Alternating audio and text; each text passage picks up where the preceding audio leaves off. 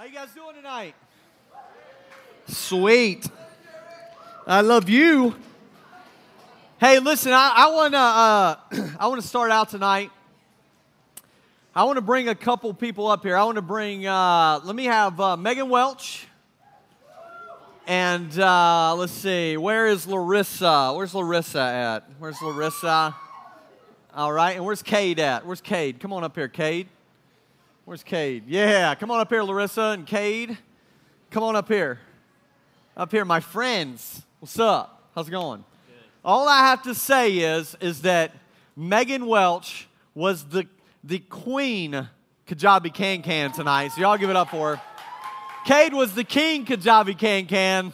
And then Larissa just took everybody out, dudes and girls and all. So here's the deal. I got three $25 gift cards to Regal Entertainment Group for you guys to go watch a movie or whatever on us. Thank you guys for coming tonight and being a part of that. You're awesome. And uh, yes, it pays to win. And uh, and so uh, just so you know, man, we got a lot of stuff coming up, and we're really, if you're here and you got here like at seven o'clock, just know that our services are going to continue to be at 7 o'clock, but we want to invite you out early from 6 to 7.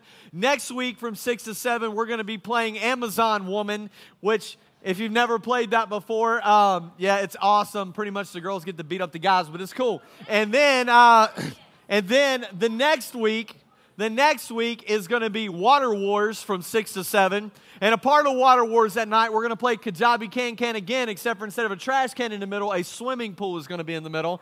And, uh, and so we're going to have Water Wars that night. We're going to have 1,500 water balloons, all this kind of stuff from 6 to 7. It's going to be a lot of fun. So come out, have fun with us, and, uh, and then we'll come in and have the service. Bring a change of clothes that night. Don't wear a white t shirt because we don't want to see that. And um, yes. Um, man, I just, before we get in tonight, before we get in tonight, I just got to tell you guys something really cool.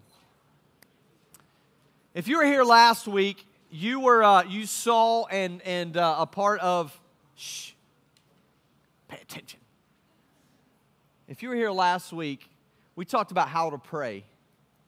And we, we're in this how to series, and this last week we talked about how to pray. This week and next week we're going to talk about how to read the Bible, how to get into the Word of God, that kind of stuff. And then we're going to talk a couple weeks on how to share your faith and, and go through that kind of deal. And it was kind of cool because last week I was talking to you guys about how to pray. And I was talking about how, like, sometimes we need persistence in our prayers, and, you know, sometimes we just need to take our requests to God because here's the reality. The reality is God knows what we need even before we, we ask it, but He asks us, He gives us the opportunity to go and ask Him for the things that we need so that it shows our dependency on Him. This is what's really cool. Last week I mentioned, and I was, as I was talking about that, is I said sometimes God answers our prayers with a yes Sometimes He answers our prayers with a no, and we don't understand why He says no, but God's plan is bigger than our plan. God knows better than us. And I gave you guys a story about how I prayed when I was in middle school to marry this particular girl, and I thank God that I didn't marry her, and now I'm married to my beautiful wife, Megan. And sometimes, sometimes God says, wait. And I told you guys a story last Thursday night. I said, uh, I said, you know, I don't, I said, I don't, I don't know why I've been here for six months and our mine and my wife's house hasn't sold yet and we have been praying for this and praying for and praying for it. And i said but maybe the reason god hasn't uh, put it, given us a contract or whatever on our house is because He's got some things he wants to teach Megan and I in this season of our life. Maybe he wants us to be patient. Maybe he just wanted us to focus on the student ministry and all that kind of stuff beforehand. Um, but, but that's just something that, that I don't know why God has said wait on. And, and in this economy, who knows when your house is going to sell anyway. Uh, but we believe God brought us here and we believe God orchestrated all this stuff and, and, and brought us here. And we just believe God was calling us here and, and all that. And we just been scratching our heads a little bit about why our house hadn't sold. And, and, and I just told you guys last week, that's just something I've just given over to God and said, God, I just trust you. Right now, I know you haven't said yes to this, but I know that you're saying wait. And so that was Thursday. And Thursday night, my wife said, you know, after she left that, that was just even a challenge to her to say, God, I just need to give it over to you and trust you with this and just put it over in your hands because it has been a little bit stressful. Friday, we got a contract on our house. Put that in your pipe and smoke it. God is good. He's awesome. And let me tell you something God answers prayers. And God sometimes answers our prayers in our timing, and sometimes He answers prayers in His timing, but God's timing is the right timing every time. And don't ever forget that. And I'm so grateful and I'm so blessed uh, to have been a part of this journey that God is taking us on. And we're excited about where God's going to lead us to buy a house and all this kind of stuff. But I just thought that in light of last week, Megan and I were just like flipping out. We're jumping around. And this is what we do when we get excited. We, we, we were running around the house and we were just going, and we're both just looking at each other like this. And then just random times this weekend, we would both just look at each other and we both just start going, because it's exciting. I mean, we're so excited about it. And, and we just, we've just been praising God and thanking God because here's the deal. When God does answer prayer requests in our life, then it's so appropriate for us to go and praise Him and thank Him for the things that He's done for us in our lives. And uh, so, man, I just I just wanted to tell you guys that I thought that was a really cool story. Moving on tonight, we're going to be going in on to how to read the Bible, how to study the Bible. If you got your Bibles, you can go and open up to Mark chapter six. If you don't have a Bible, there should be one around your seat or so. Uh, and if not, there's one in the back. You can grab one. And if you don't own a Bible, you feel free to take one in the back and leave with it. Now, on your seat.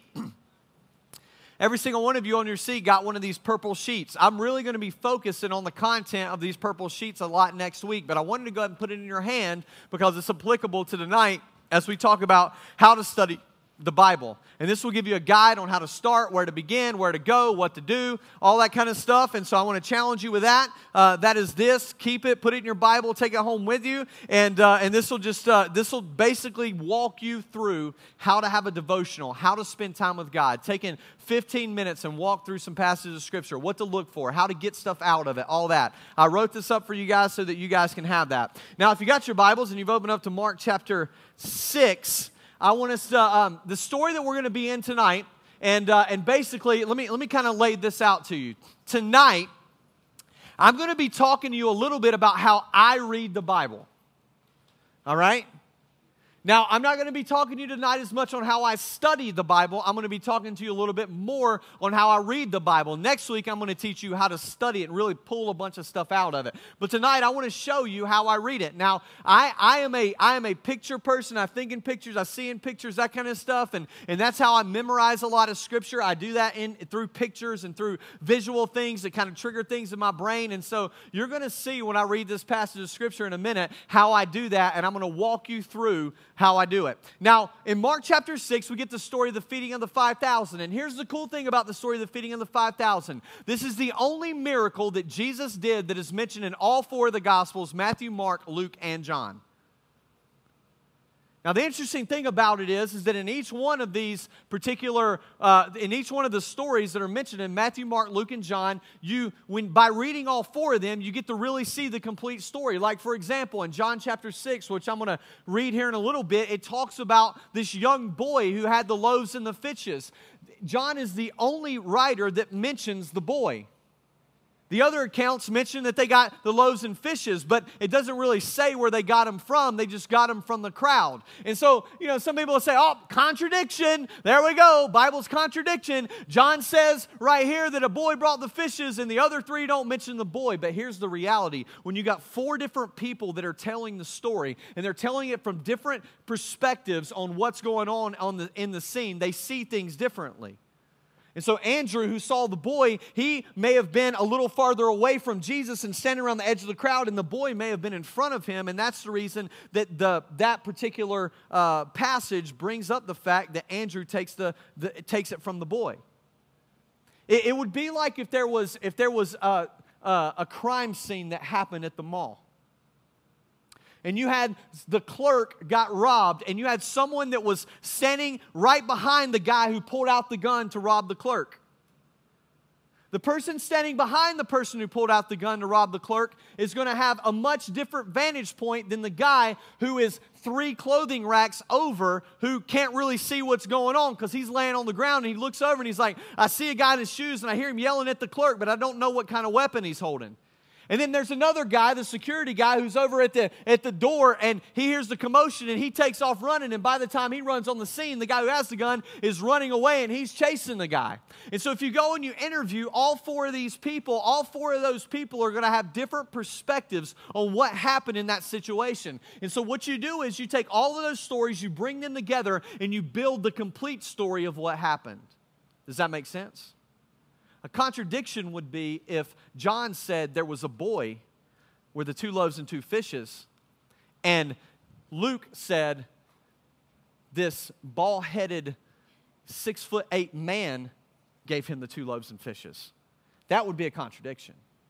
And so the cool thing about it is when you have multiple attestation is what they call it, when you have multiple eyewitnesses and things that are going on here, it builds together this complete picture and you get to see it all. So so I would tell you and challenge you and this is what I do if I'm going to teach a passage of scripture, something I do is if I'm reading it, especially if it's in the gospels and I know that there's another account of this story, sometimes what I'll do is and most of the time what I'll do is I'll go and I'll read those other accounts so I can get the complete picture of what's going on.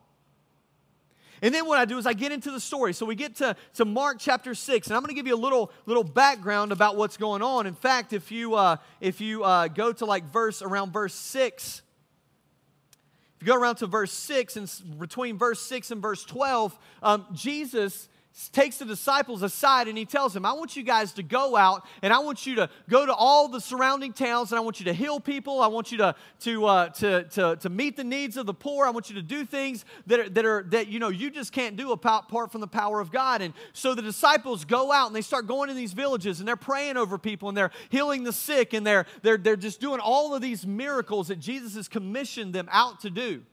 And these guys have been doing this and they are exhausted. They are wiped out. They've been doing this all day. And, and then they come up to Jesus. And they want to tell Jesus about all the stuff that they had been doing. So, what you need to do is when you get to a passage and you're reading it, go ahead and read what's before it. Try to figure out what's going on in the story so you can see what's happening because that's really going to help you draw out some things in this passage that I'm going to show you in a minute. So, we get to this story, and this is what it says in verse, in verse uh, 30. It says this The apostles gathered around Jesus and reported to him all that they had done and taught. He said to them, Come away by yourselves to a remote place and let's rest a while. For many people were coming and going that they did not even have time to eat. So they went away in a boat by themselves to a remote place. But many saw them leaving and, re- and recognized them. People ran there by land from all the towns and arrived ahead of them. So as he stepped ashore, he saw a huge crowd, and he had compassion on them, for they were as sheep without a shepherd. Then he began to teach them many things. When it was already late, his disciples approached him and said, This is, this is the wilderness, and it's getting late. Send them away so that they can go to the surrounding countryside and villages to buy them something to eat. You give them something to eat, Jesus responded. They said to him, should we go and buy 200 denarii worth of bread and give them something to eat? And he asked them, How many loaves do you have? Go look. When they found out, they said, Five and two fishes. Then he instructed them to have the people sit down, and he sits them in groups of fifties and groups of hundreds. And we see this in some of the some of the stories. And he takes it and they begin to spread this bread and these two fishes out, and they feed every person. And at the end, they have 12 basketfuls left over. And as I'm reading this story, if you just read it at first glance and you read it through, and I don't know how many of you guys can relate to this, this was my life in reading for the entire time I was in elementary school, middle school, and high school. I would read something and I would get to the end of it, or I would read a chapter or something for homework, and I would get to the end of it, and I would have no clue what the page before it said, let alone what the whole story said. Any of you guys relate to that? Does that ever happen to you? You just read it, you get to the end, and like, what the heck? I don't even know what I just read. And, that, that happens, right? And, and it happens when you read the Bible too. It happens when you read it and you're like, man, this is boring, this is stupid, reading stupid, and all this kind of stuff because you really don't get that much out of it. And the reason we don't is because we don't really know how to read. And I want to challenge you guys. So when you read God's word and when you read, put yourself in the place of what's going on. And so, what I do is I take myself and I put myself in the story and I imagine myself as the disciples, as Jesus, as each person in the story, and I read through it. So, I want to tell you guys and I want to show you guys a little bit of the perspective of helping you know, see how I read the story.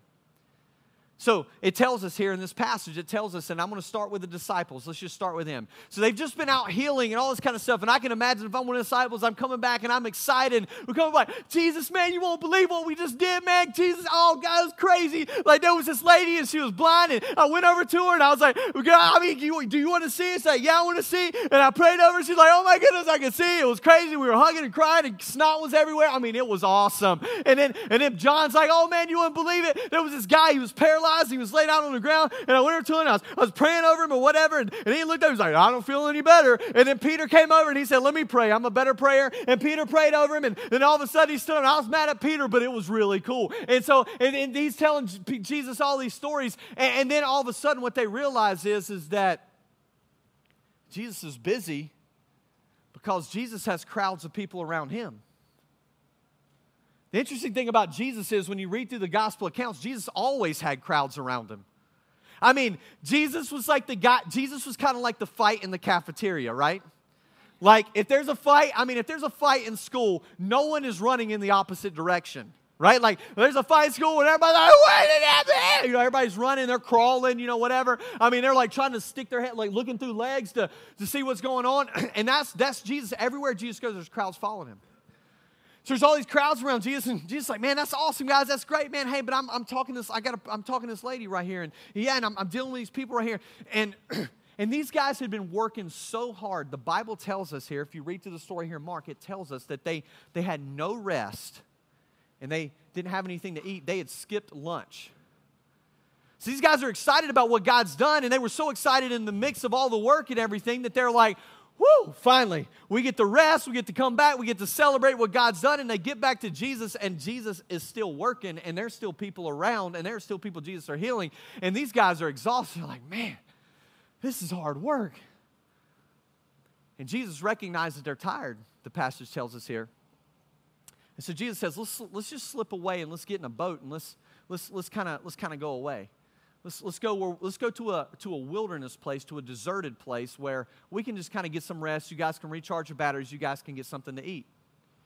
And so they proceed to get onto a boat, and I can imagine they're like trying to sing. Like, all right, all right, this is the game plan. All right, these people are crazy. They follow Jesus everywhere. They're like fanatics, whatever. So this is what we got to do. All right, so here's the deal. Like Peter, John, you guys go start the boat, get the boat ready, get the oars ready. You know what I'm saying? Everybody else, y'all pretend like we're going that way, and then when y'all get around the edge of the building, y'all run back down and y'all slide down the hill, jump on the boat, and Jesus is like, I'll just disappear and reappear in the boat or something. I don't know what Jesus said, but and, you know, and Jesus like, we'll get in the boat. So they get in the boat and they start taking off. Now, now it tells us here that they are on the Sea of Galilee.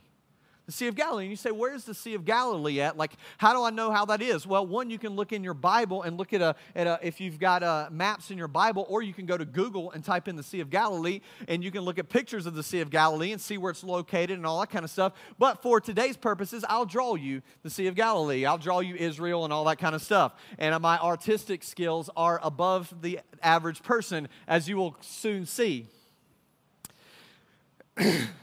this is the Mediterranean. Yes, thank you guys. Appreciate it. This is the uh, this is the Mediterranean Sea. This is the Mediterranean Sea right here. Sea of Galilee would have been here. That's the Jordan River, and down here is the Dead Sea. All right, and uh, so if you ever look at a map, and, and this is this would be you know you know Israel, modern day Israel today. In fact, the Gaza Strip would kind of be over here on this side today, where the Palestinians are. If you kind of want to know a little history, you know Jerusalem's kind of like right here, Jericho's right here. You know this is the down here is uh, is is kind of the desert. Uh, this is where uh, John the Baptist was out preaching, and people would go out from Jerusalem, Judea, and Samaria. And during this time, it was broken up into three different regions. This region was called Galilee. This region was called Samaria and this region down here that Jerusalem was in was called uh, Judah or Judea. And these are the three areas that this, this, particular, this particular thing was, and, and they are up on the Sea of Galilee, and they're traveling around on the Sea of Galilee. So Jesus did most of his ministry, most of his early ministry around the Sea of Galilee, and so they're up here and they're, they're doing some, some ministry up here, and they begin, and, and, and, uh, and they're healing people and stuff, and then so they get on a boat and they begin to go around the sea. Now, the Sea of Galilee is, is, is not a small little lake. I mean, it's a pretty big deal. And in fact, we see storms that come up on the Sea of Galilee because it's so big. And you see this even when Jesus calms the storm. You see this when Jesus walks on water. These are storms that happen on the Sea of Galilee. These are big storms. I mean, so so big that they thought that they were going to die in the storms. And so so what they would do is they would they would take a travel route that would go close to the shoreline so they wouldn't get caught in a storm out in the middle. And the passage tells us, and as you read in some of the others and you get the kind of the complete story, that the passage tells us, and the, and the Bible tells us that they traveled to Bethsaida. Bethsaida. And this is where Bethsaida would have been located. It's on the northern end of the Sea of Galilee. Now, I've got a picture of Bethsaida if you want to see a modern day picture of Bethsaida so you can kind of picture where they went. And this would have actually been uh, that's the picture of the Sea of Galilee. And this is actually the area in which uh, uh, is believed that Jesus would have fed the 5,000. This is a real place. You can go visit it today. It's not some imaginary mythical place or whatever. Uh, this is a real place in which Jesus uh, performed this miracle. And so, so what happened is, is that they get in the boat, and these disciples are tired. I can imagine they get in the boat, and they're like, you know, massaging each other's feet. No, I don't really know if that's pretty gross. And um, but they're just kind of hanging out on the boat, and, and so they get around, and and the the Bible tells us. The Bible tells us that these people were so fanatical about Jesus. When you read through the story, it says that they began to follow him uh, through all the different places. So look what he said. Look what he says right here in verse uh, 32. He says, So they went away in the boat by themselves to a remote place, the Bethsaida, but many saw them leaving and recognized them. They tried to sneak out, but people saw them. I can imagine people are like, man, where are they going? Where are they going? Some dude's over there, he's like peeking through the bushes, you know. He's like, they're on a boat. And the people are like, what? They're leaving? Like they were just, yeah, they're on a boat. And the people go over there and they're like peeking through the bushes too, you know, and they see the boat down there. I mean, y'all can imagine the hill, right? And there's a, you know, they see them getting on the boat and they're like, no. And they come running down the hill or whatever. And by that time, they'd already pushed off and the disciples are in the back giving them the finger. Just kidding, that didn't happen. And, uh, and so, uh, just making sure you're awake. And then what happens is, so they're going around the boat and these people are freaking out. They, they just want to be around Jesus. So the Bible tells us, notice what he says. This is awesome. He says this he says, And the people ran there by land from all the towns and arrived ahead of them. These people were so hungry for Jesus that they literally begin to run around the Sea of Galilee following the boat. Now, if you go and you look at, at where the terrain is between this area that they would have to run on, it is rocky, it is dusty, it is all this kind of stuff. And, and if you can imagine, if the crowd was maybe a couple hundred people to start with, the Bible tells us that they ran around from town to town. No telling how long this took. These people are fanatics. And I can imagine the disciples are sitting down in the boat and they're looking up there and they're seeing these, these just crazy lunatic people running up on the hillside and they're like, what the heck is going on? We're never going to eat lunch. These, the, I don't, I can't, you know what? I don't even like these people, Jesus. And I can imagine they're grumbling and playing amongst themselves and, and they're running. And, and look, as they're running through the towns, the people in the towns are going, dude, what's going on? They're like, you see that boat down there? Jesus is in that boat. You mean the Jesus of Nazareth, the one who's been like healing people and doing all these miracles? And all yeah, that guy. And they're like, come on. And so they go in, they're grabbing babies, dragging toddlers. I mean, they're chasing after them and all this kind of stuff. And the next thing you know, we see them arriving here, and the Bible tells us they beat Jesus. They beat the boat to where they were landing. And I can imagine by the time they got there and this massive crowd was building, the Bible tells us Jesus fed 5,000 men that day. Some scholars believe that there could have been 20 to 25,000 people there with, with, with children and, and, and, uh, and wives and, and all that kind of stuff. But regardless, even if there was 5,000, there's a lot of people that are lined up, that are waiting, this massive crowd. And I can imagine when the boat pulls in, the disciples are just like, no. And I, I mean, they probably even whispering to each other, all right, who's going to tell Jesus that we are tired, that we are hungry, and like, I know these people are crazy. Like, we, like, when are we going to sleep? When are we going to eat? I mean, these guys are freaking out, you know? And, and they're, they're, and so, and so then Jesus goes out, and of course, Jesus, I mean, he's, he's, he's a cool cucumber. He goes out there.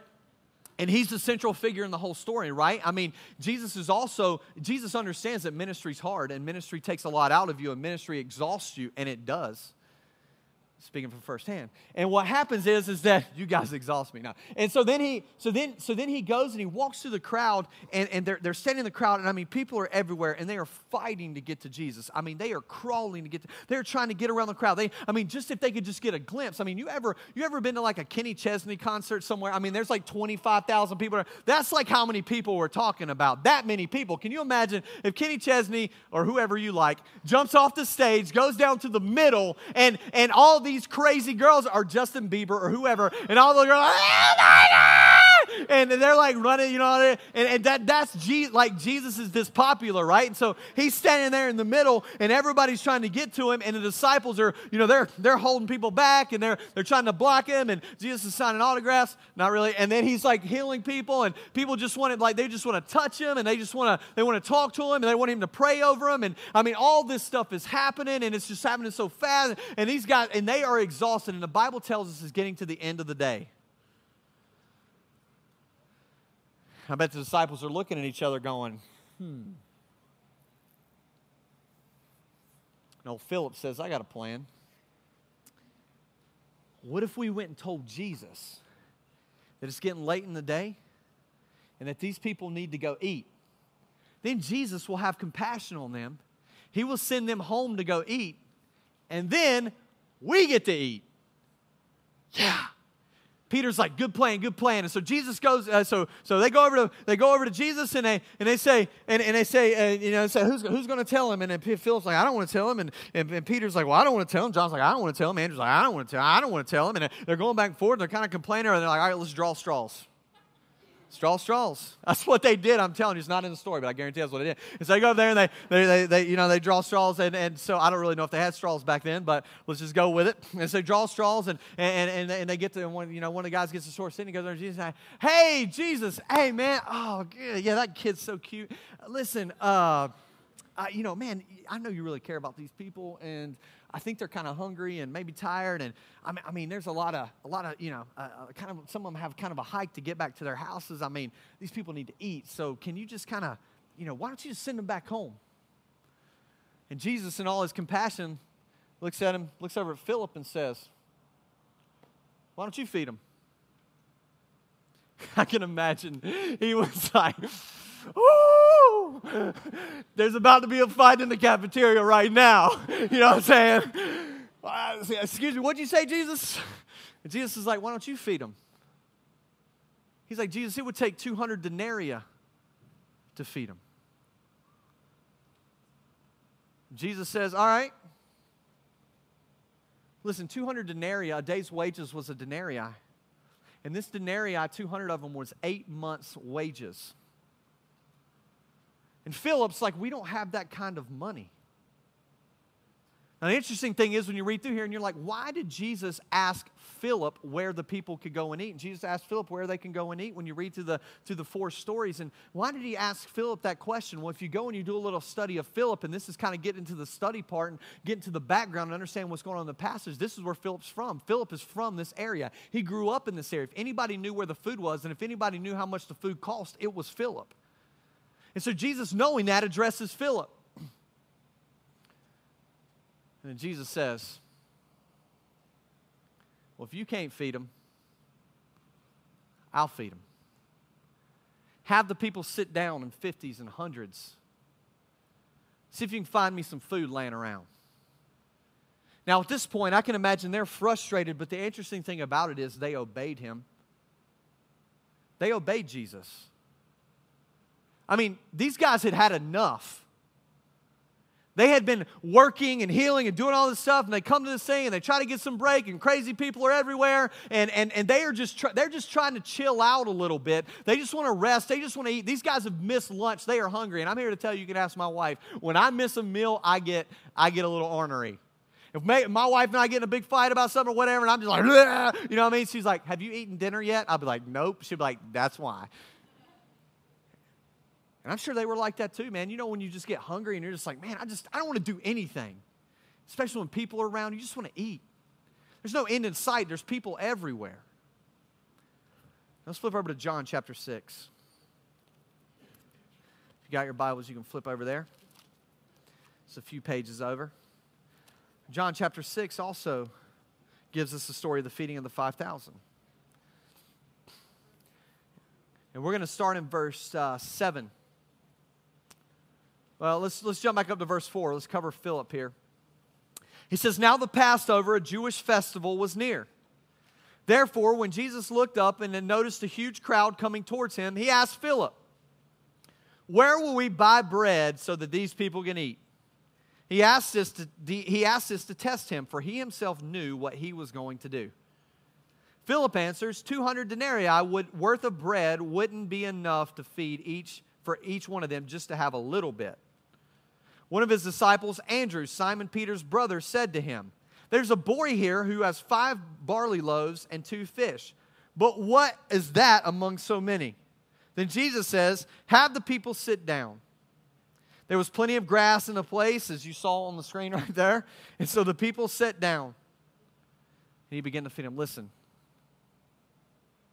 I read through this story and I put myself in the place of disciples.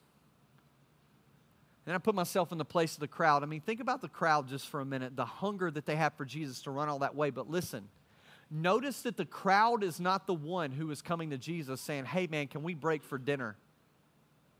It's the disciples. Notice that the disciples are the ones saying, Hey, let's go find something to eat. The crowd, I guarantee you, the crowd would have stayed there the entire night without any meal as long as they had a chance to spend time with Jesus.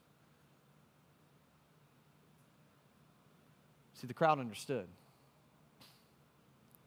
I try to put myself in Philip's place, knowing this is his hometown. Maybe he even knows some of the people that are in the crowd. And I try to put myself in the place of, of, of of Jesus and kind of the things that Jesus are thinking. And when I read the scripture, this is the this is the thought process that I go through. I try to make the passage come alive so that I can see what's going on. And I ask myself those questions about, man, why why is it that the crowd is not the one complaining about going to go eat? The disciples are concerned about the crowd eating, but the crowd doesn't seem to be concerned about eating. And then I see this boy. And it's kind of just a little kind of mark in the story. And the mark in the story is just Andrew's like, yeah, there's a boy over here with five barley loaves and two small fish. And that's the only mention of this boy we get. But then I just try to put myself in the place of the boy. That, that boy was from one of these towns. That boy's hungry. Somebody packed him a lunch that day and he grabbed it and he ran out the door. Why? Because he wanted to go be where Jesus was. And this boy, nobody knows how old he is, but he called him a boy, so he's probably pretty young. And he's running, and I can imagine he's, he's following the crowd of people, and he's running, and he's finding his way. And finally, Jesus gets to the shore, and, and, and because he's a boy, people are tossing him aside and, and all that kind of stuff. And you know how it is, man, if you're ever somewhere and there's just a big crowd of people, and everybody's trying to push through. And, and, and so all of a sudden, there's just this massive crowd around Jesus. And listen, I'm here to tell you if there's this kind of crowd around Jesus, I mean, just think about it for a minute this massive crowd of maybe 20 to 25 5,000 people, and there's a small pocket in front of Jesus where the disciples are trying to keep people back. Andrew would have been one of those disciples that would have been there. So that boy would have had to have been just like right in front of him in order for him to have seen him anyway. Andrew didn't start fighting through this massive crowd to go find this boy, the boy was right there. Here's the question How did the boy get there? I imagine that that boy fought his little, te- this, this was the little redheaded stepchild kid. That was him. Any redheaded stepchilds in here? Yes, God be. And uh, he was the redheaded. I mean, he, he I mean, dude, he is but he's biting people on the ankles. He's crawling through people's legs. He's getting up. I mean, he's going, he's dipping, he's diving, he's ducking. I mean, he's moving through. He's throwing aside babies because he's bigger than them. I'm just kidding. Probably Anyways, and he's fighting his way to the front. Listen, this kid was fighting to the front because he wanted to be close to Jesus. And nothing was going to stop him.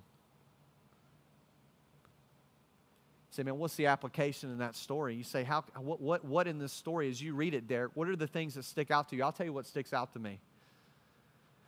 Is my faith like that little boy's? Do I chase after Jesus in such a way that a massive crowd, people way bigger than things way bigger than me, obstacles that stand in my way, is there anything that stands in my way from me getting to Jesus? That's application. I can imagine this little boy sitting there, standing there, and he's, I mean, his face is pinned between two fat guys that he made up the front. And he's looking through the hole there, and he can just barely see Jesus' face. And he's got his little handle on his lunchbox right down and below him. And, and Andrew's looking through, and he sees these two guys, and he notices this little boy's face there, and he's like, that's kind of weird. He looks down, and he sees the bag, and he's like, hey, Jesus, I got one here. And he snatches the kid's lunch out of his hand. I can imagine the kid is like, what the heck, man?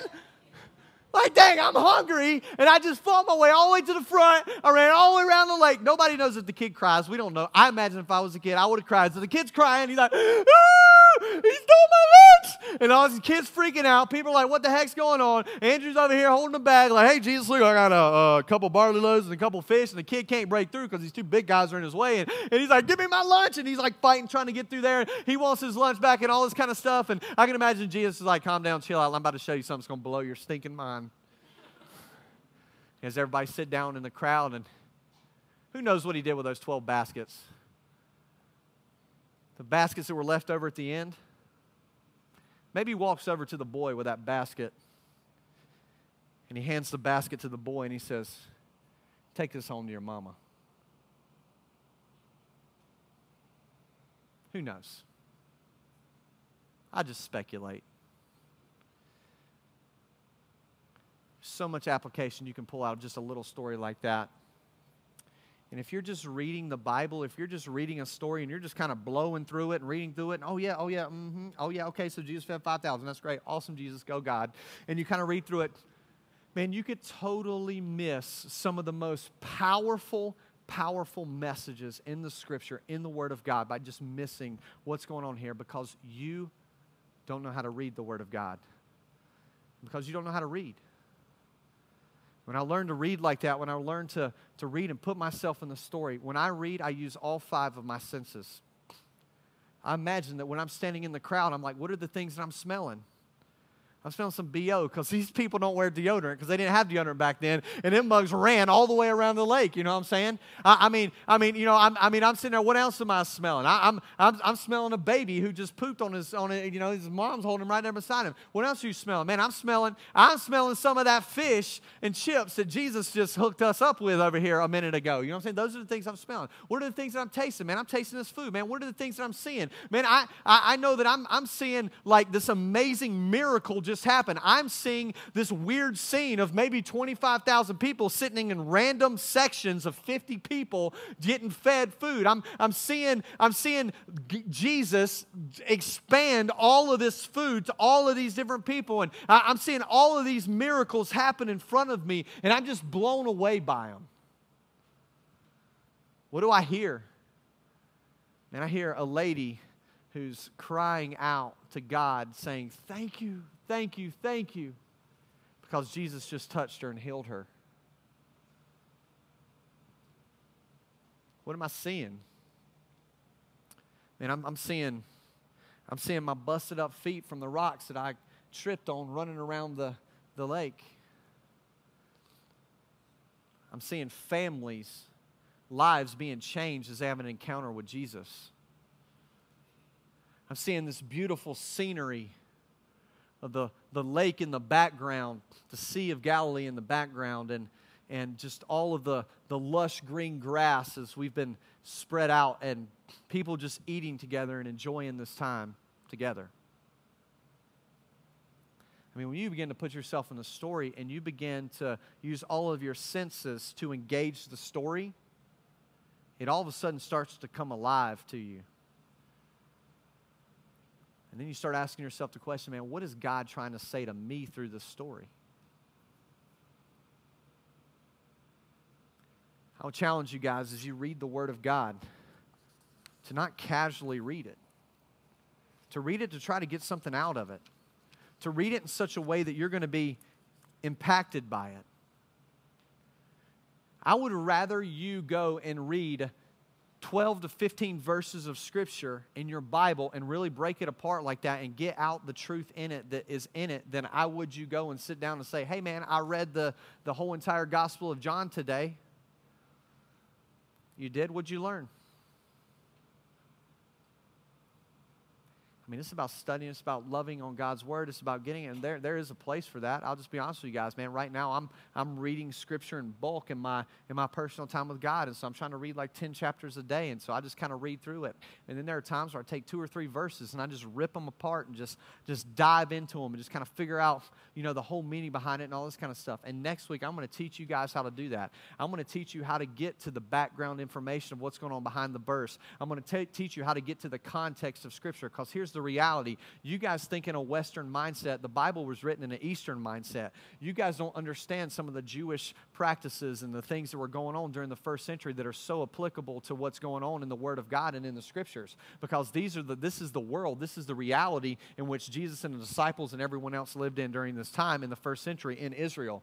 And so we got to talk about that kind of stuff. We got to engage those things. We got to we got to see how does this thing interact in the cultural context of their day to understand what's going on. We need to know when this book of the Bible was written so that we can understand what's going on outside of the Bible story and understand what's going on in the background of what's going on. Like in Isaiah, when Isaiah writes, and Isaiah is talking, and he's he's talking about the different kings, and he talks he's talking to the king of Babylon, and, and he's talking about the king of Persia that's going to come and take over the king of Babylon, and he's talking through all this kind of stuff, and the Babylonian Empire and the Persian Empire, and these empires were real empires that really happened and really existed because the Bible is historically true and historically accurate, and you can't disprove that. And so, because of that, well, you can go and you can study that, and you can see what the background information and all the things that are going on in the background there, and it really helps those scriptures come alive. Next week, I'm going to teach you how to do that kind of stuff, and I'm going to teach you how to study it and get to the background of it and know how to really study the Bible when you read the Bible to get the most out of it. And I want to challenge you that as you go home, take this guide tonight and go and get into a passage. And, and i even i mean i broke it down here pretty pretty simple for you that if you've never read the bible if you look our scripture read passage if you've never read the bible before then start in the gospel of john chapter 1 when you read use your senses taste smell feel sight and hearing. Literally put yourself in the story and imagine how the story plays out. Observations. Have a pen ready and underline the things that stick out to you and write down the answers. Where does the story and writing take place if you don't know the place, then look it up and then go back to the Bible or Google or whatever and, and look it up and figure out what's going on. And it's on and on and on. These are things, this is a tool that'll help you. This will help you get started. This will help you read your Bible. This will help you as you guide through it. Because anybody that says to me that the Bible is boring, either one, they don't know how to read, or number two, they've never read the Bible. Because the Bible is full of wars, is full of, of love stories, is full of, of, of miracles, is full of all kinds of amazing things that happen. It's amazing. In fact, and I'll close with this I know a girl that a couple students in my youth group were sharing their faith with, and this girl was a vigorous reader. She didn't believe in God, any of that kind of stuff, and so she just read all the time. She read hundreds of books. She was about 15 years old when this when this happened, and and so um, a couple kids, a couple girls in my youth group were like, this girl was their friend. They said, you know, we're going to give her, we're going to give her uh, a Bible and just see if she'll read it. So they gave this girl the Bible, and she reads the Bible. This is a girl who reads hundreds of books. She reads through the Bible, she reads the entire thing in like three or four days. That's insane. So they, she comes back to school, she gives them the Bible back. They said, No, no, no, you can keep it. And they asked her, I said, What'd you think? And she says, That was the best book I've ever read in my entire life. A girl who read hundreds of books they told this, this, these two girls in my youth group, they said, she said, I don't believe in God. I read the Bible, and that is the best book I've ever read in my entire life. I want to challenge you. It is not just the best book that I've ever read in my life, but this is the Word of God. And this will change your life. It'll change your heart. It'll change everything about you because the power of God is in His Word. Father, tonight I just pray, God, that you would be with these students. I pray, Lord, that they would be challenged by your word. God, that they would get in the word, that they would, that they would study uh, your scriptures, that they would try to seek you and, and learn more about you through your word. Um, God, I know that, that, uh, um, that there are many in here that just find it difficult sometimes just to read or get into the Bible or any of that kind of stuff. And God, I pray that tonight, Lord, You've given them some things that will really help them out in that journey. And uh, God, we just ask that you move in this place and, uh, and, and be with us tonight as we eat pizza after this is done and just uh, hang out together and enjoy time together. And uh, God, we pray all these things in Jesus' name. Amen.